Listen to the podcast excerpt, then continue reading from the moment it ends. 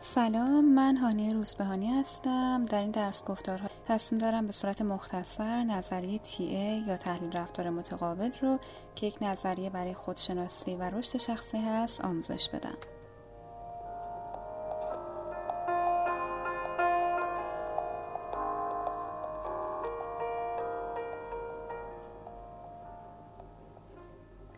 اگه اهل رفتن به کلاس های خودشناسی باشی می‌دونین که این روزها روش های مختلفی برای خودشناسی تدریس میشه که از نظریات مختلفی نشأت گرفته.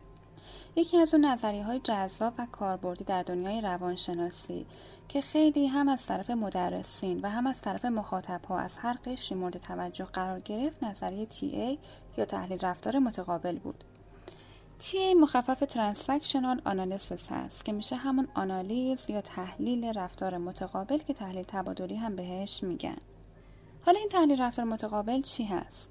تحلیل رفتار متقابل یا ای یک نظریه شخصیته یه روش برای شناخت خودمون تحلیل کردن رفتارهای روزمرهمون و روشی برای رشد و تغییر شخصی ممکنه بگین که ما تا یه حدودی هممون خودمون رو می‌شناسیم. بله درسته. ولی این شناختی که ما از خودمون داریم شناخت منظمی نیست. ما برای اینکه شناخت دقیق تر و منظمتری از خودمون داشته باشیم باید یک شابلون در دست داشته باشیم که یکی از این شابلون ها می‌تونه نظریه تی باشه. این نظریه رو اریک برن در سال 1960 مطرح کرد. اریک برن یک روانپزشک کانادایی بود.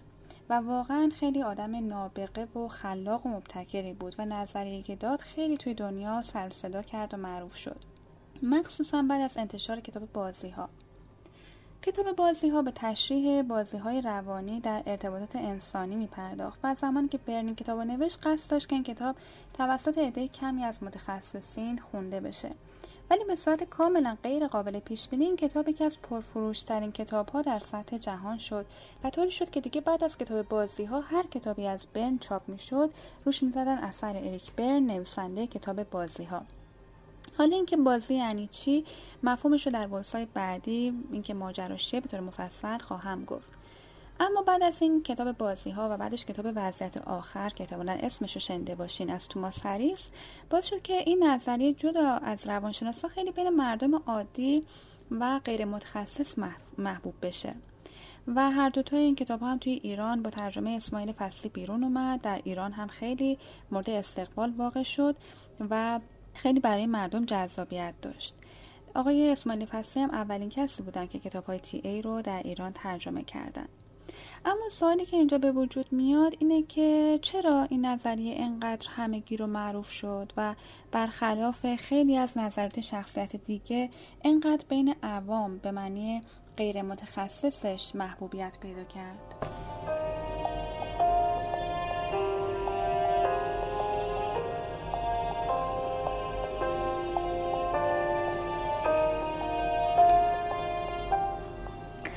حقیقتش اینه که شاید بشه گفت دلش این بود که نظریه خیلی ساده مطرح شد. انقدر ساده که حتی از طرف بعضی ها به سطحی و عامه پسند بودن محکوم شد. اما نظریه تیه انقدر هم که به نظر میاد نظریه ساده نیست. اتفاقا خیلی هم عمیقه. ولی اریک برن با خلاقیتی که داشت تونست بسیار قابل فهم و ساده مطرحش کنه. اریک برن اومد به جای کلمات قلمبه سلمبه و ناآشنا که ما در نظریات دیگه زیاد می‌بینیم از چند کلمه بسیار ساده و آشنا استفاده کرد. مثل والد، بالغ، کودک، نوازش، بازی و پیشنویس. حتی اگه شما هیچی از روانشناسی یا از تی ای ندونین وقتی کمی قبلتر راجع به کتاب بازی ها در روابط انسانی گفتم می‌تونستین حدس بزنین که بازی در روابط انسانی یعنی چی؟ یا اگه به شما بگن با بالغت رفتار کن منظور چیه؟ اصلا همین کلمه کودک درون از نظری تی ای وارد مکالمات روزمره شد و کمتر کسی از که الان کلمه به گوشش نخورده باشه. و این نشون میده که چقدر نظریه تونست تأثیر گذار باشه. وقتی یک اصطلاحی از یک نظریه میاد و در زبان مردم عادی نفوذ می‌کنه مثل کلمه ناخداگاه از نظریه روانکاوی فروید و انقدر همه گیر میشه نشون میده که چقدر اون نظریه قدرتمنده.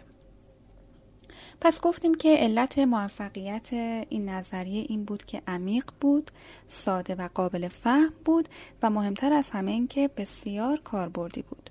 شما به محض اینکه مقدماتی از این نظریه بدونید می‌تونید در زندگیتون حداقل یه استفاده های کوچیکی داشته باشین تی ای رو این روزها برای زوج درمانی، تربیت کودک، در مدارس، رشد نیروی انسانی، در سازمان ها، بهبود روابط سازمانی و خیلی جاهای دیگه حتی در پلیس و نیروی انتظامی هم استفاده می‌کنن.